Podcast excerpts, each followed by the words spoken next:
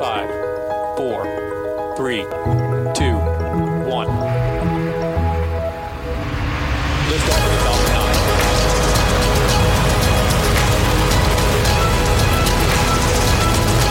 Falcon 9 clear to clear the towers.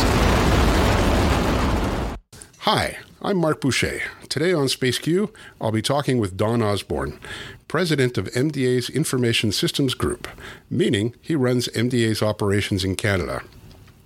Don has 34 years working in the space sector, starting at Spar Aerospace in 1983, which is also where his father worked. He joined MDA in 2009 as president of their Satellite Systems Division in Montreal. Welcome, Don, to the SpaceQ podcast. Well, thank you very much, Mark. It's a pleasure to be here. So let's first go back in time to before you started your career. How did your father's work at Spar Aerospace influence your career choice?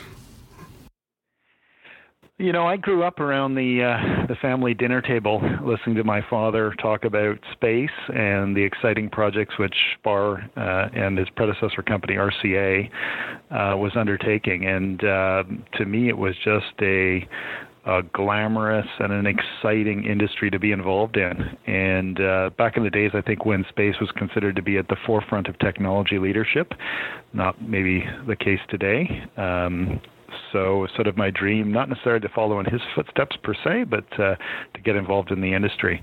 And indeed, when I was in university, he managed to get me a summer job, pulled some strings, and got me a summer job as a junior draftsman. And so the rest is history. But uh, it's been a great industry to be involved in, and uh, it's been a great ride so right. far. Yeah. So Spar's robotic division was acquired by MDA in 1999. You didn't stay at Spar, though. You went over to EMS Technologies Canada. That company was then bought by MDA in 2005. You didn't stay at EMS long after MDA acquired that company, moving to Advantech Satellite Systems in 2006. Eventually, in 2009, you went to MDA. So, what took you so long to join MDA? Well, I guess I moved from the uh, the space side of the business, which was building satellite hardware, um, where I was in in Montreal, and, and indeed doing some of the robotics business in Brampton, um, to the ground side, and I thought that was uh, an interesting foray. And frankly, I, I thought I would had left the space side. Um, altogether and was going to spend the rest of my career more on the terrestrial side. I got interested in terrestrial communications, but uh, Hence the move I, to uh, Advantech.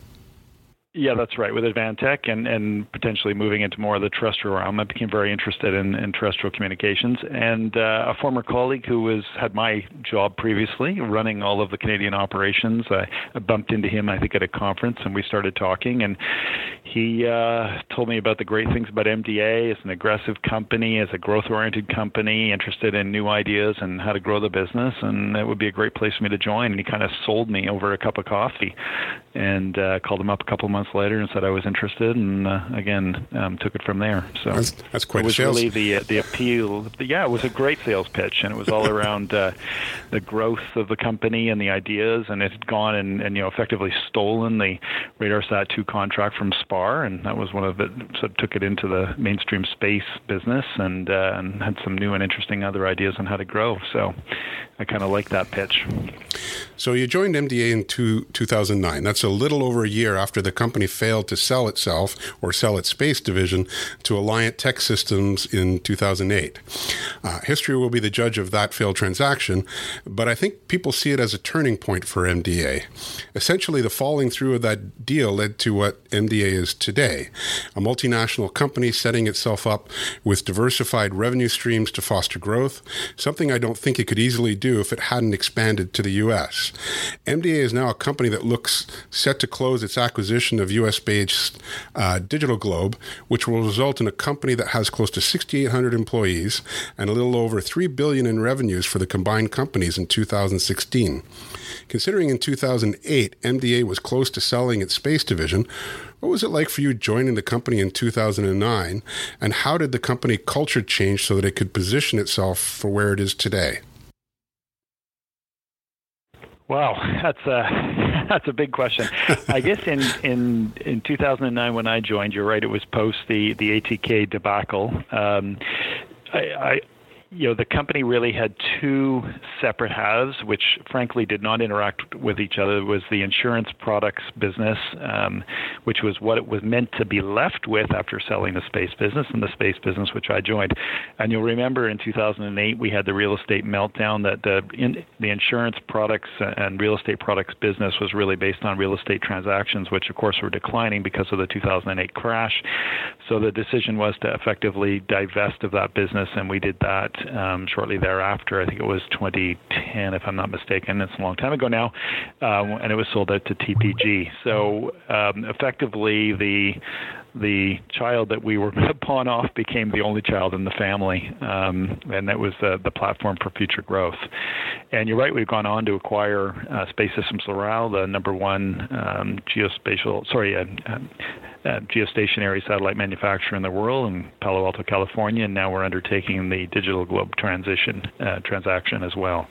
So it's really exciting. I, I, think you know MDA recognized our previous CEO recognized some time ago that um, moving into mainstream U.S. markets was important, particularly the U.S. government market, which is the largest satellite market in the world.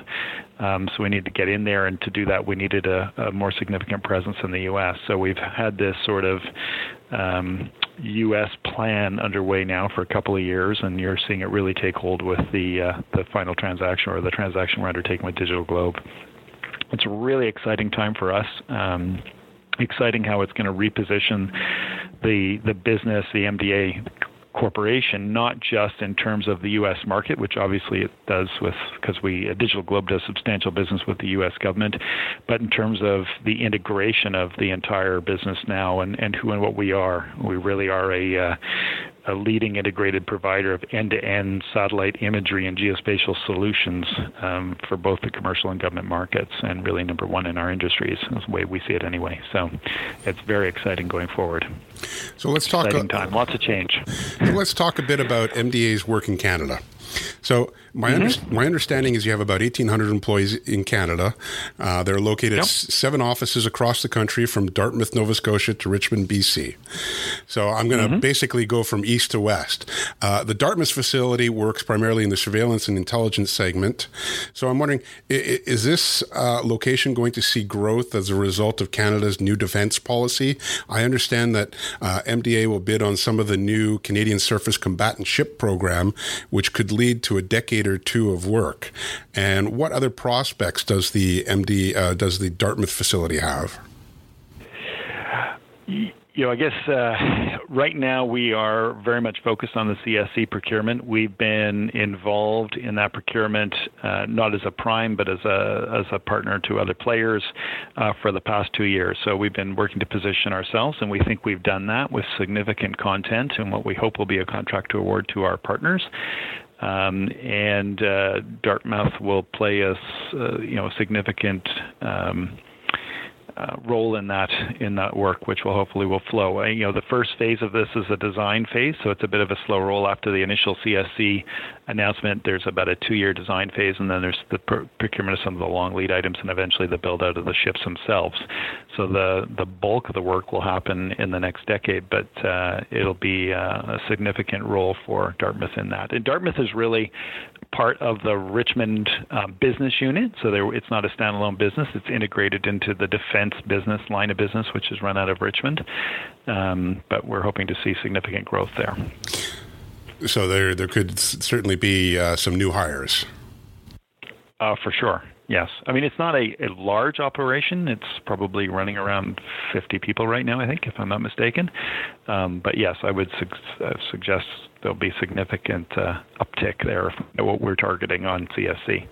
And we're involved in other, you know, there's uh, several other ship programs uh, which are ongoing right now. We're playing a much smaller role, but we are looking at in growing that over time. So, but CSC is clearly a big play for both the Richmond operation and the Dartmouth operation. All right, so going west from Dartmouth, uh, you have operations in Montreal where you've spent considerable time. Uh, they focus primarily yep. on communication subsystems, uh, which is an area uh, MDA is a world class leader in. Uh, MDA recently signed a letter of intent with the Quebec government for a satellite center of excellence in Montreal. What was the thinking in creating the satellite center of excellence, and what's the benefit to Quebec? And is this an endeavor a direct result of your investment involvement with OneWeb?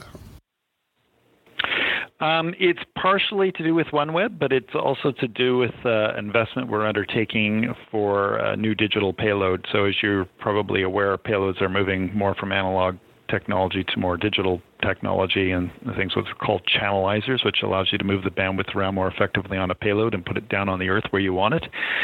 Um, and that's a significant undertaking. It's a significant. It's an undertaking which has been driven by Space Systems Loral, and they did a uh, a competition. They ran a competition to see who would be the best supplier, and Montreal won an arm's length competition against other external suppliers for that technology and uh, we're undertaking to build that. And part of the investment is to broaden around what we're doing with SSL into other products in the payload themselves and help bring those to market. And that's what Quebec is helping us to support. Sorry, is helping to support us doing. So we're really moving the, the technology into the next generation area. And then we're doing some things which we frankly haven't done before in the business. So, would this uh, this would suggest, from what I understand, that uh, as SSL moves forward with uh, its endeavors, uh, that some of that work could then wind up being uh, done through the uh, Montreal facility.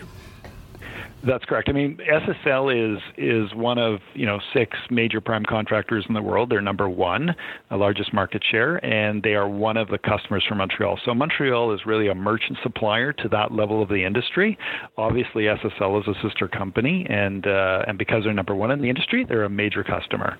And in this case, we're doing some very specific development for them. Um, but this is products and associated products, which we would eventually hope to sell to the, the market and the other five competitors. And there's other sort of what we call tier two prime contractors as well in that marketplace, but there are it's dominated currently by sort of six main players. So in essence, uh, the in essence, what the the Quebec government is doing here is trying to make sure that uh, um, uh, new jobs are created uh, in Quebec in this area.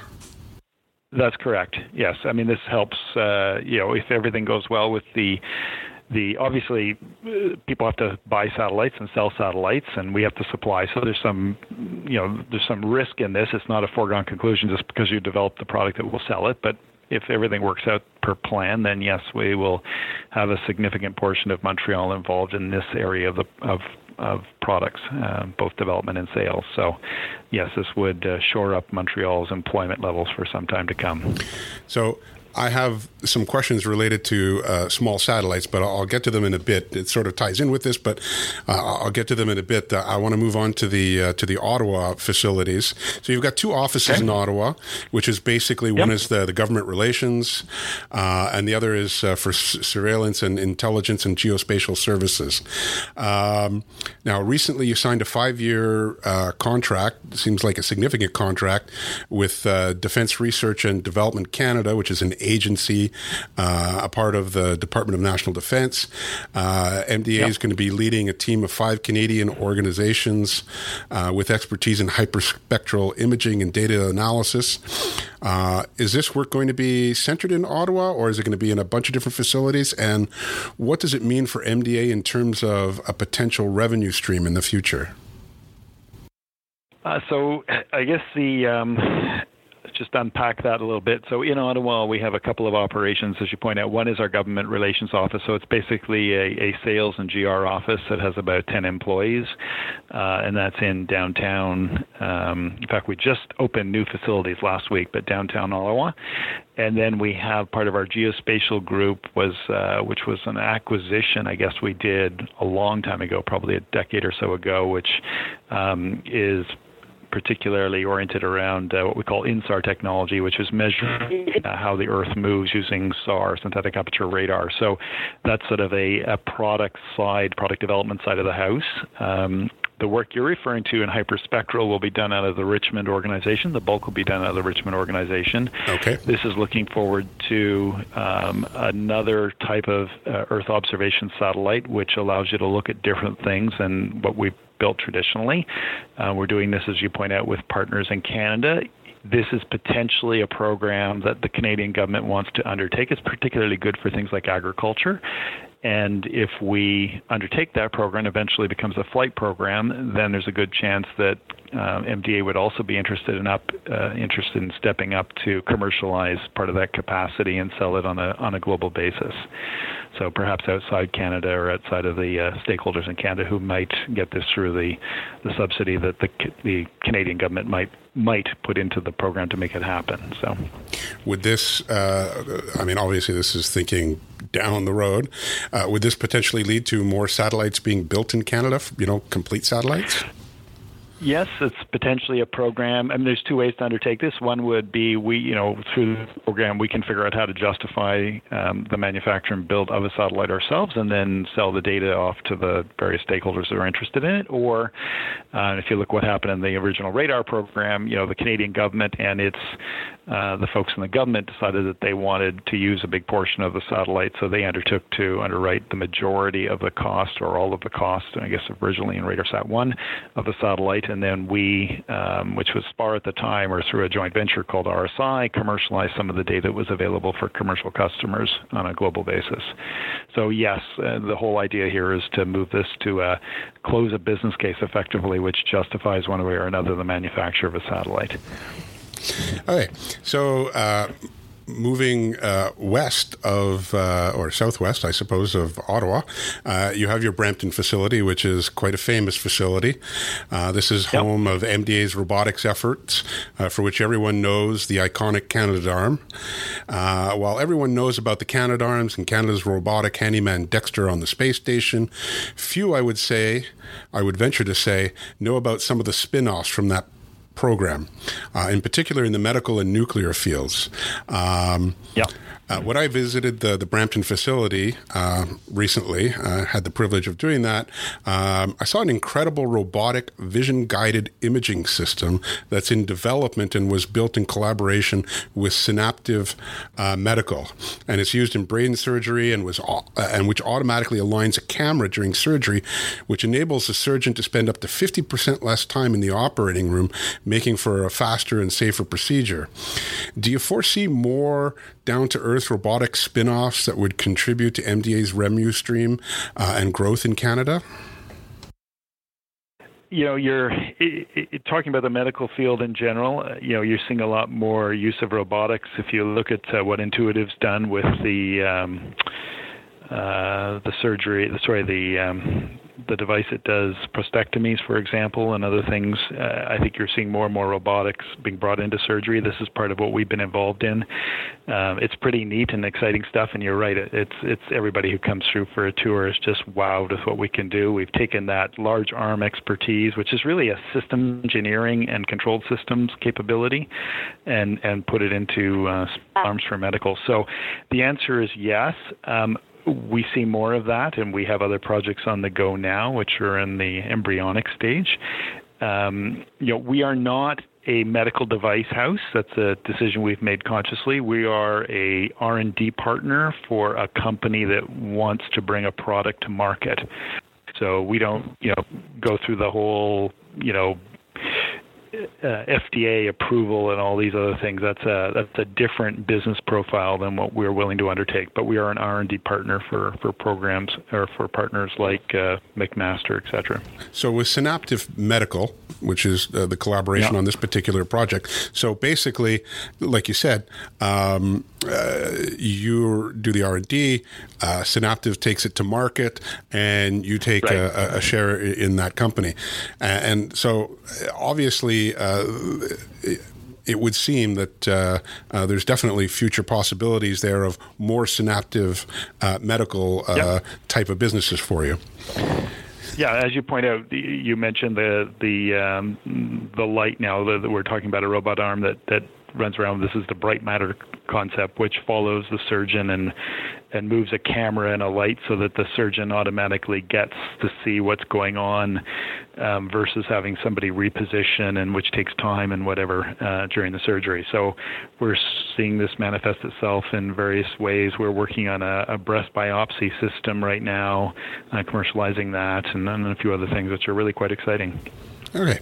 So, uh, also in this area, uh, MDA uh, recently received additional funding for its engineering services work in support of the Bruce uh, nuclear power plant. Don't know if a lot of people know about that. Uh, you also received an order for four robotic uh, interfaces on behalf of the Japanese Aerospace Exploration Agency. is it safe to say that because MDA has been working in the space environment for so long and has built up a database of experience and knowledge, that it can keep and possi- possibly expand its advance in ro- space robotics in the face of increased competition. Yeah, we'd like to think so for sure. Uh, I think we're, we're we're an undisputed leader. Uh, you know, we work in manned space. We put astronauts on the end of an arm, and, and if you've ever been to a safety review at NASA, that's a that's a really serious undertaking. I mean, you're you're holding a life in your in your robotic hand, literally. Um, and we believe we do this better than anybody else. It's not about making a robot. You know, when you talk about robots, everybody thinks about the assembly line robot. Um, you know, what we do is much more sophisticated than that, uh, semi-autonomous and doing very, very complicated tasks. Um, so we think we're undisputed in the field. But having said that, people are, are, are developing new things every day, and we keep a watch out to see what's new and make sure that we're not uh, being left behind in any particular area. Now, speaking of uh, some automation. Um, how about artificial artificial intelligence and, and your robotic systems, the algorithms? Is that an area where you're you're doing some work? Uh, I think you got me on that. You know, um, I think we're. it wasn't in the list bit, of my questions. I, I, can't talk to you about that one specifically. I'm, I'm, I'm not sure. Okay. I know we're doing AI, and I, I know we're looking at uh, you know data mining when you get into the geospatial Oh, well, yeah, that's a different thing, sure, yeah. in analytics. But uh, but AI itself, I mean, we have semi-autonomous or almost fully autonomous systems, so there's a degree of that in there, but it's. Uh, uh, I'm not sure I would call it AI and what, what we all think of it from the uh, from the movies. So I'm going to put you on the spot with another question I just thought of. um, sure. The Canadian Space Agency uh, recently. Uh, put out uh, an ACAN, Advanced Notice of a Contract, uh, to Element AI of Montreal to do uh, you know concepts or not concept study but a research study on uh, the possible uses of AI in the space sector and how Canada could take advantage of it. Um, do you think that's needed, or do you think the Canadian companies out there are already on top of this? You know, I, I, I think application of AI in space is an interesting concept. It's probably worth looking at. I I haven't heard a lot of companies that have linked those two things together. So, um, you know, I think CSA works hard at um, making sure some of these new innovative thoughts actually uh, at least develop to some level of, of specificity through you know their SC, SCDP program. Um, so I have no doubt that somebody's come in and told them this is a great idea, and there's no reason why it shouldn't be looked at. I, you know, I'm not an expert in how those two things would come together. But, it's a uh, it's a small study, um, funded at 50k yeah. for like three months or something like that. Yeah. Okay, so um, who knows? Moving on to uh, last but not least, MDA has two offices in BC. Uh, its Canadian yep. headquarters in downtown Vancouver and its facility in Richmond. Yep. The Richmond facility actually used to be the headquarters. Um, right. The Richmond facility focuses on surveillance and intelligence and geospatial segments. So, tell me what some of the prospects are for growth uh, uh at the Richmond facility. So the Richmond facility, uh, I guess, is starting with uh, defense. Um, you know, we have a a fairly long legacy of being involved in various defense programs. Um, you know, the defense procurement strategy is now out with Canada, so we can see a little bit further into the future where Canada wants to focus, which is making it easier for us. We've done things like UAV services. Uh, we put radars on CP-140s um, and various other things over the years. Um, you know, we're excited about the CSC, which we talked about earlier, which is the new ship uh, combat system procurement. Um, we're seeing uh, not revived interest, but more interest again in UAV services. As you will recall, um, we were responsible for we were providing uh, services in Afghanistan uh, when Canada pulled out of Afghanistan. Obviously, we pulled out the UAVs. We went on to continue that service for the Australians, and indeed, the Australians took it home to Australia, and uh, we're just just closed up a domestic UAV service that we were running with them. Um, Canada's looking now for both, uh, you know, interim services and then a longer-term version, and you get into different types of UAVs. In fact, we we are with we under contract right now for the supply of mini UAVs. Uh, these are smaller hand-launched UAVs, um, but they are looking at, uh, you know, longer high-altitude UAVs for surveillance of the north and other things applications in the next decade. So um, we're involved in those, and we're positioning ourselves to be a supplier. Um, for future programs.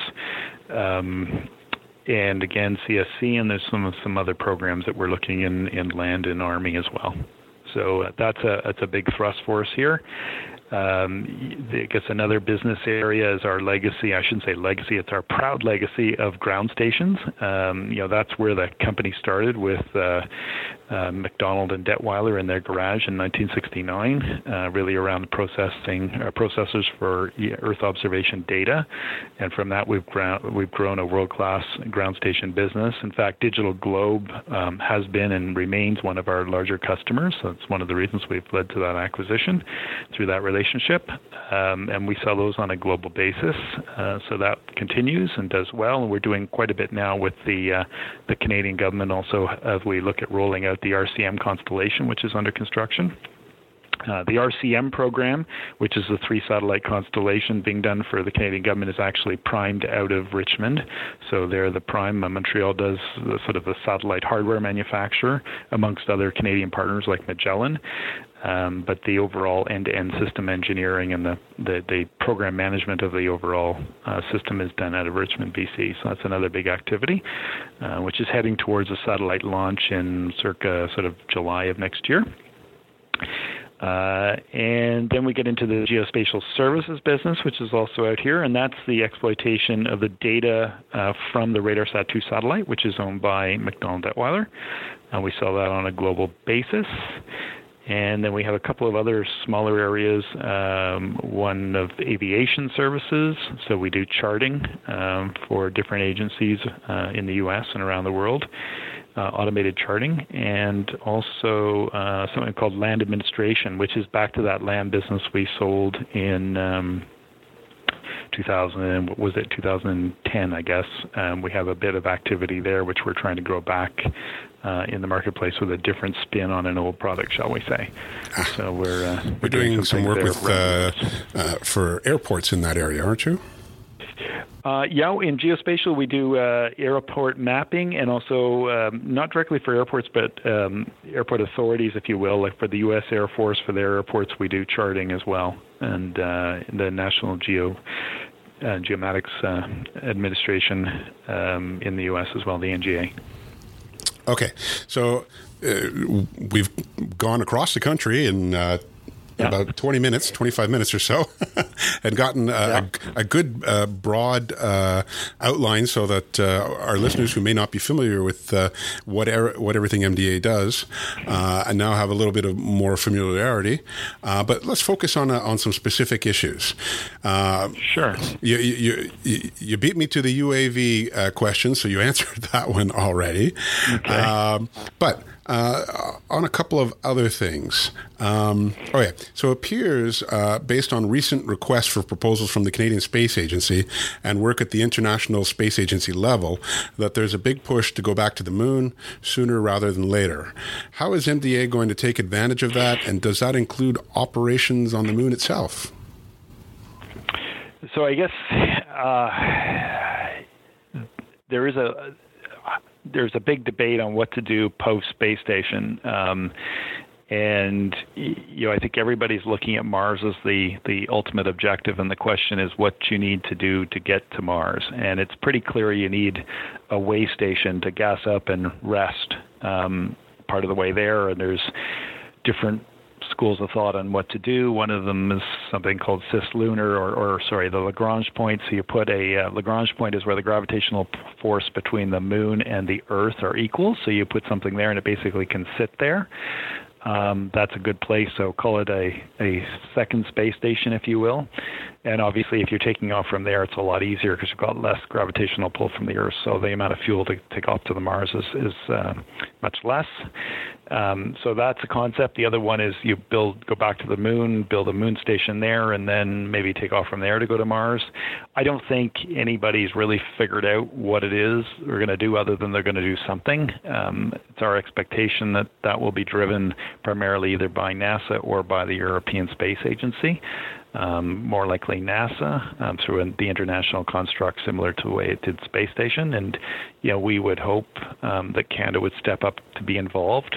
Uh, we think, and I think NASA would agree that robotics is going to play even a bigger role in um, in some of these concepts going forward, and and obviously with our expertise um, as I mentioned, being best in the world at it, that we see this as a possible target for us and our involvement ourselves. So, you know, we're working with the Canadian Space Agency, looking at different concepts of, of the way you, uh, robotics could be used in either either of these two types of uh, scenarios that I've just mentioned, and uh, and I hope towards the end of this decade, uh, we'll start to see these things, these concepts refined into uh, real programs. So, uh, and, and, NASA is one of the uh, space agencies that's uh, that's pushing um, uh, for this, including also obviously uh, the European Space Agency. Uh, and there was some news uh, today uh, on uh, the NASA front from our sister site, NASA Watch, which broke the news that Jim Bridenstine, who had been reported to be the next NASA administrator, will in fact be the next NASA administrator, and that the ah. new deputy administrator is going to be John Schumacher, who I believe used to be the chief of staff staff at uh, NASA headquarters uh, a little while ago. Um, ah. okay. So yeah, so that uh, you know, uh, having some new leadership in place uh, uh should bring some clarity to what uh, some of the policy decisions that are come out. They're going to come out of uh, the U.S. Um, okay, so uh, back to more Canadian centric stuff. Uh, MDA is almost done with the build phase of the three uh, satellite RadarSat constellation mission uh, for the government. Mm-hmm. Uh, there's a trained workforce soon uh, not going to have satellites left to build. what's going to happen to that workforce? Are they some of them going to be transitioned to other projects, or because I, unless I'm mistaken, I don't know if there's any other new satellite projects that MDA is working working on in Canada? I guess there's a, a couple of points there. I guess on the radar front, um, you know, I think the Defense Department in particular has um, made it clear that it sees satellite radar uh, as a capability that it wants to have uh, for many decades to come. So the original constellation of radar satellites was envisioned to be 12. and then moved to six pretty quickly because of budget constraints and then ultimately to three. So, you know, I think it's a little short on capacity to do what it was originally envisioned to do. And we think that the Canadian government will ultimately look to expand that constellation. And how quickly it does that, I don't know. It's not, it's not a next year thing, but uh, perhaps towards the end of this decade, um, we'll start to see that um, come to fruition. You know, there's another generation of technology which uh, could be developed for that. So we're hoping that the government, and I think they've already said they will do this, is going to look at sort of seeding um, or help to seed some of the research and development which will need to take place prior to any contract awards. So we think there's some work that that will be involved in as we position ourselves, and it's going to be an internal investment as well as a government investment to to keep the capability at leading edge. Um, so there's something there. You know, I, I, guess the second point is there are no new Canadian programs right now at any level, um, and there hasn't been for a couple of years. And this really comes back to the lack of strategy, um, space strategy that the Canadian Space Agency um, hasn't had. Um, you know, we've had a succession of presidents, and uh, I think some of that turnover and, you know, ultimately the government turnover has.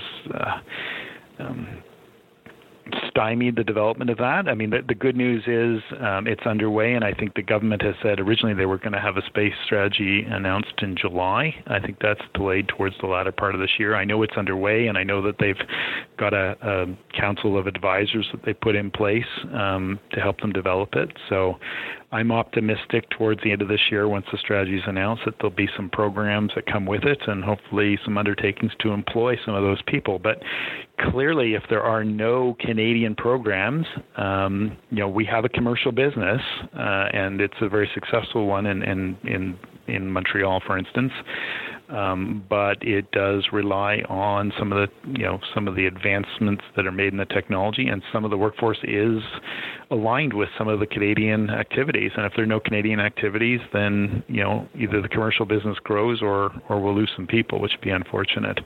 And obviously, when you're in a business like that and you lose the people, you lose the capability. So right. So if you lose the capability, how difficult is it to replace that capability? It's it's really hard. Um, you know, it's it's hard to bring in people from other countries. Um, little easier from Europe than it is from the United States, but you know, this is a capability that is you know, we have external folks that do come in. I mean, we don't breed it ourselves entirely, but but yeah, if you you lose it, it's hard to replace for sure. Absolutely hard to replace. Okay. And it'll be a loss for the business, and it'll be a loss for Canada. So, and that's part of the argument we're making when we we we well we started by asking, and now we're effectively begging for a space strategy in Canada. So, but so that's from the the government side. But is there no commercial side for MDA in Canada to build satellites and export them, or is just that something that's not part of the business plan because you've got world class in SSL in the U.S. Well, you know, Canada made a decision, uh, you know, way back when I started in that drafting job, somewhere probably even prior to that, not to develop satellite bus technology in Canada. And I'm talking about the larger satellites now, geostationary satellites. And because of that, Canada sort of centered its expertise around payloads. And Montreal, indeed, is a world class payload uh, house. In fact, you know, its undisputed leadership is in antennas specifically.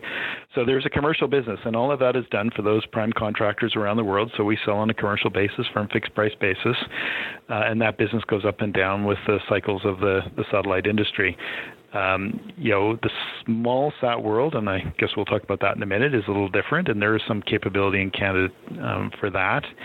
Um, you know, so I guess the bottom line is we don't sell satellites out of Montreal, with the exception of Earth observation satellites. And again, we use partners for for the bus in that case. And the sales we've done to date have all been for Canadian government, whether it's Defense Department for Sapphire, or whether it's RCM for the Canadian government uh, or RadarSat 2 or RadarSat 1. The, the um, government made so, an investment in the RCM constellation, and it wasn't just in the fact that it was uh, funding three satellites.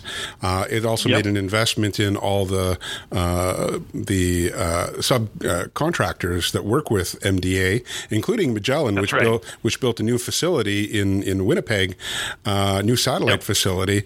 Um, so if there's no work for them either, then I suppose that's another facility that could, uh, uh, I suppose, just be used by the local university because they do have a, an agreement with the university. So that, that sort of leads into my next question, which is as the market shifts from fewer large geostation, geostationary satellites, at least in the short term, what's MDA doing to embrace the small satellite market with its operations in Canada? So, you know, we, we've picked up on the small satellite trend a long time ago. Um, we have built the antennas for Iridium 2. We built them for O3B, which is a MEO satellite, but still smaller. And we are building the antennas for OneWeb. So, you know, again, we, we focus on subsystem sales, things we know how to do really, really well. And when you're talking about small sats, and particularly the larger constellations, you're talking price points which are just at the other end of the scale from a from a, a geocom satellite. Um, so, you know, I think we've been there for some time. Um, you know, we're still looking at developing new technologies and new products for the next generation of of the OneWebs uh, that are out there. Um, but we are not, uh, at least from the Montreal facility, undertaking to be the prime contractor on those initiatives. So, at the at the satellite level. So sh- shifting a little bit to, to the U.S. Uh, for a second, uh, SSL um, has had a tough time winning uh, new geo satellite contracts this year, uh, and that's just because the market overall uh, for satellites has dipped. I understand that in the second half of this year, uh, there's going to be some more awards, and actually SSL just got one. Um, yeah. However, SSL is going to build the new World View Legion constellation of satellites. Um, Yep. How many satellites are going to be a part of that constellation? I haven't seen any mention of that. And, and will any of the subsystem work be done in Canada? I, based on what you've said so far, I would think that Canada w- might get some of that subsystem work. So you're not going to hear the number of satellites from me. Um, that's a proprietary. Uh, well, I haven't uh, seen it anywhere, so. Yeah, no, I can tell you there's an S on satellite. So there's there's multiple satellites, but it's a constellation as you can imagine. And you know how you design your constellation in terms of what it covers and your revisits and, and for persistence and all this other good stuff is is sort of the secret sauce of how people are successful in the marketplace. So that's going to be kept a secret at least for the foreseeable future. Um, or at least you won't hear the answer from me. But yes, we are competing for you know subsystems uh, on that uh, on that bird or those birds uh, from Montreal, for instance, and uh, we're in a competitive process, and we are hoping that some of that content will be will done uh, will be supplied out of Montreal. All right, so. Uh, shifting gears again to another sure. buzzword, and that is big data. So, yep. um, how is MDA uh, taking advantage of this big data movement? Um, and uh, is MDA in Canada going to be working with the new uh, GBDX cloud based system that uh, uh, DigitalGlobe has uh, developed? Yeah, I think if you've seen some of our latest press releases, we are on GBDX. I mean, this is something we undertook long before we were thinking about getting married. Um, uh, we think this is a great opportunity to put our data onto a platform. And, and you're right, it's about data fusion and big data and the analytics, um, driving analytics out of multiple platforms or from multiple platforms. Um, so that's the key to this industry and making it ultimately successful. I, you know, I had a um, a meeting yesterday with a, a, partner in the industry, and we were talking about um, maritime domain awareness, which is the tracking of um, maritime ships around the world, and how you bring together different sources of data to determine whether uh, a ship is what it's supposed to be and who it's supposed to be and where it's supposed to be. So, for example, um, ships carry AIS trans- transponders, and it, it, basically sends out a signal to a satellite, which comes to a ground, uh, uh, ground station, which says, you know, I'm a ship. I'm uh, 300 feet long. I'm this kind of tonnage, and I look like that and smell like that. And um, with that, you can compare that to a radar signature of the ship, and you can look down and you can look at the ship and say, "Yep, it's it's what it's supposed to be in length. It looks gross tonnage looks about right." Um, or you look at it and you say, "Well, wait a second, that ship isn't what it says it's supposed to be." Or you look down and you say, "There's a ship and there's no AIS transponder." Because uh, people have a habit of turning these things off when they're not when they're going to places they're not supposed to be, whether that's illegal fishing or just or moving people illegally or all these things. So, what the trick is is to be able to um, bring in multiple data sources. So you've got a, a, a electronic signature that says I'm something. You've got a radar signature that says, you know, I may be something else. Now the question is, if those things aren't don't align, how do you validate that that misalignment by something else? Well, you can send over an optical satellite, which can look more specifically if it's if it's daytime. Uh, you could look at other sources of data. You can look at uh, Twitter feeds from the people on the ship. I mean, there's this, this this integration of data can help you determine whether that ship is uh, who it's supposed to be or where it's supposed to be or doing what it's supposed to be doing. And once you determine, obviously, that that ship is not what it's supposed to be, then you have a decision as to whether you send something out and look at that. So you could send out a small UAV, you could send out an aircraft and look at it physically and determine with the human eye if it's supposed to be where it is and doing what it's supposed to be doing. So again, this is just a small example of you know bringing together the the multiple um, data sources to have the right determination, and it helps you sift through. As you can imagine, there's a lot of ships in the seaways and off the, the coastal waters, and you need a way of of of determining out of the thousands where the five that you really need to go look at, or send out the Coast Guard to go and apprehend. So, uh, speaking of uh, radar data, um, do you have any sense as to when we might get a data policy for the RadarSat Constellation mission? We are actively engaged with the Canadian government in that conversation, and I'm hoping we'll complete those discussions this year. This year, okay. So here's a, a going into a little bit different area. Um, MDA is a large company that's about to become larger. Uh, mm-hmm. uh, in terms of uh, bodies, um, but uh, MDA doesn't have all the ideas. So, is MDA supporting, or does it plan on supporting uh, any type of uh, accelerators or any type of these types of programs where there's some space startups uh, for and that might have ideas that might MDA might be interested in? So there are a couple of places we we've made and we are making and we have made investments in some of the medical companies that you talked about before, um, where we uh, work with them on the robotic side. Um, we are currently in a couple of the proposals around the cluster initiative, the innovation um, initiative out of ISED in Canada. Yep. So we partnered there, and the and the idea there is you share intellectual property and capabilities so that you you bring on board universities and and smaller businesses. So it's everything from large to small uh, that work together for a common cause. Um, you know, we do uh, have several university chairs, uh, or we invest. I guess we have a chair at Western, if I'm not mistaken. We certainly have one at Simon Fraser University. We work with McGill University, so we're quite active with universities. We have one with the University of Calgary um, with the Cassiope instrument. Um, so, yeah, we've done a fair amount of that as for the pure accelerator. I think we're looking for some of that to happen with our relationship in the cluster if we're lucky enough to get selected by the Canadian government to make that happen. Okay.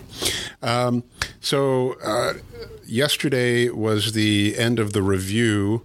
Uh, the CFIUS review in the U.S., uh, which means you should uh, have uh, some news in the, the next couple of days. And uh, from what I've heard previously, um, you're expecting positive news um, to allow the merger or the acquisition to go th- ahead with DigitalGlobe uh, and uh, completed by the end of the third quarter. Um, and of course, uh, I've read that uh, once it's completed, MDA is going to be listed on the New York Stock Exchange. Uh, is MDA still going to be listed going forward on the TSX? Yes, co-listed or, or dual listed, I guess dual is the terminology. So it is it is yes. going to stay there. That's correct. Okay. Um, Okay. Uh, talk, we, you mentioned the space strategy previously. So, uh, Canada should have its new space strategy in the coming months. Um, yep. They had the consult. Better. They better. um, well, I think a lot of people in industry would agree with you. Um, but here, here's the, here's the serious question, though.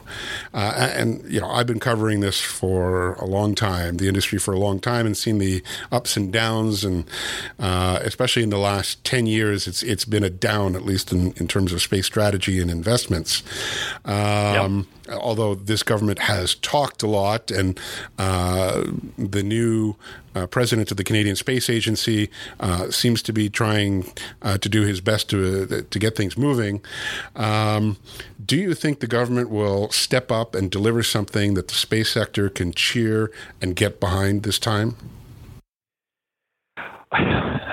do I think? Uh, God, I hope. Um, you know, I, I, think there's a, a, couple of things here. Um, you know, ultimately, Canada has to decide whether it wants this industry. Every every space industry around the world exists because of the interests of its government. Um, and whether they underwrite it directly or indirectly, but it's the it's the procurement of services and capabilities out of the out of the industry which has has kept it alive. Um, and I think that's true in Canada. And if, if there is no space strategy and no activity and no procurement by the Canadian government of any space hardware or space uh, products, then I don't think we'll have a space industry. Um, and that's something that the Canadian government needs to decide. Now, I think everybody I talk to says they want that. They see it as important. They want to be involved in in exploration. They want to have a commercial business. They want exports, and all those things are uh, provided by the Canadian industry. So I, I think, you know, I can't find anybody who but ultimately, no. it Um, ultimately comes down to funding, though. It, it comes down to funding and and I guess use of the funding and Yeah. and you know I think um, Canada needs to move with the times. I mean, you know, I had a discussion earlier this week with some government folks, and they talked about new space versus old space, and I frankly can't stand that terminology. There's people sound like people Oh, but it's great for marketing. products, and I know people build old products, and it's like people say, "Are you involved in new space? Like, do you do you make new products?" And the answer is, for products are the products. A lot of the concept of new space is the government stepping up and saying, rather than you know paying for you to deliver me a hardware through a program, I'll buy the services, or I will underwrite a portion of the program and allow you to commercially exploit the asset which is built for commercial business, just like SpaceX has done, and a lot of the uh, a lot of the startups in California are trying to do. So you know, today that's outside the, the remit or the mandate of CSA. They've they actually can't do that by how they are structured or how they're mandated. So I think you know they need to move with the times. Um, the government needs to move with the times and allow the Canadian Space Agency to invest in some of these initiatives, which are brought forward by Canadian companies. I think that would help um, grow the industry. Um, but ultimately, as you point out, it's money, and you know it's about leveraging the money. And I think this industry, I mean, we are the poster child on a world basis for the dollars in. I mean, I think people are aghast if you look at the Canadian industry and what it exports uh, and its capabilities compared to what is spent by the Canadian Space Agency. I think it's it's a poster child for that. So. Um, you know, I think we've proven we can we can get the multipliers off of the investment. Um, but there has to be an investment. If there's no investment, the industry will move. And you know, if you can't do cool and neat stuff, the engineers with the capability will go and work in countries that do. And you can't, you know, attract talent to do things which are either non-existent or boring and mundane. Um, so I think we're at a crossroads here. To your point, we've been without this strategy for so long. Um, you know, this is a bit of an inflection point. We either find something now that works for the industry and we'll live long and prosper, at least live for a while and prosper, or I think it's going to be the end. Uh, we're on the cliff, and I'm hoping that they're going to come out with the right answer. I, I'm optimistic they're going to come out with the right answer. I think space is very consistent. Back to why I got into this business. You know, it's about innovation. It's about doing neat stuff and doing it well and making a business of it and exporting it and creating the jobs and creating the expertise and and you know uh, I, think it has all those things. And I think that's what the government wants and I'm trusting they'll see that when it comes down to it putting the pen to paper and pen to the checkbook. So, my last serious question is um, uh, has to do with some of the investments that the government has made in MDA. Um, there are some who would criticize MDA for becoming essentially an American company after the corporate reorganization that saw your CEO now being based in San Francisco, the creation of Yeah. SSL MDA Holdings, and finally the acquisition of DigitalGlobe. How can you reassure Canadians that MDA will continue to have a significant Canadian presence? presence. Uh, well, I, think you said it right. It's about where are the jobs, where are the where is the capability, and where is the work done, and where is it exported from? And all of that right now happens in Canada. I mean, for the Canadian operations, it ha- it happens in Canada. There's no Canadian taxpayer dollars that are wandering across the border here for American jobs. It, these are Canadian jobs for Canadian product, for Canadian intellectual property, for Canadian exports, and uh, I, that's not going to change. Um, and you know we are and we maintain ourselves as a as a Canadian company. We are today. We will be tomorrow. Um, so you know the fact that we have uh, divisions of the corporation, which are in the United States, I think it's a good thing. I don't know why we can't have large Canadian companies which have overseas operations. I, kind of a weird thinking there, whoever says that. But I think we're a proud Canadian company. We do our work in Canada. Most importantly, we export from Canada. So um, going forward, that's the plan. Um, and ultimately, uh, like you said, um, uh, if you're creating jobs, uh, then obviously the work's happening in Canada. Um, yeah, I mean, you're right. I used to work for EMS Technologies, and you know, I I didn't view when we were quote unquote American owned, and we were truly. I mean, EMS was a, a publicly traded American company. You know, I ran the Montreal division, and I was I went in and represented myself as a Canadian company just because my shareholders or my owner was American was neither here nor there. My boss happened to be American then; he's American now. Um, really neither here nor there. Um, all right. So, last question. Uh, hopefully, a fun question: Star Wars or Star Trek? you know, back to my old man. He went to McGill University, and he was there with William Shatner. They oh. were part of the radio club together. There you go. Uh, that, that was my old man's claim to fame. Uh, not that they knew each other well, but he knew him a little bit. So ever since he told me that story, I was hooked on Star Trek. What can I tell you? All I can say is that's the right answer. Um, I'd like to thank Don for being on the SpaceQ podcast. Uh, I hope you'll consider being a guest on a future show. Absolutely. It's been a pleasure talking to you, Marc. Thank you very much. Okay. Thank you, Don. Well, that's a wrap on this episode of the SpaceQ podcast. If you have comments on this episode, you can email me at podcast at spaceq.ca or you can post them on our website at spaceq.ca where you'll find an archive of each episode. You can also find SpaceQ on Twitter at Canada in Space, and we post all our articles and podcasts to Facebook at the SpaceQ. And don't forget to like us on Facebook. I'm also on LinkedIn at Marc K. Boucher, and if we're connected, you'll get SpaceQ articles and the podcast notification in your newsfeed. If you like the show, please subscribe to us through your favorite podcast app. If you use iTunes, please consider rating the show and writing a review if you're so inclined.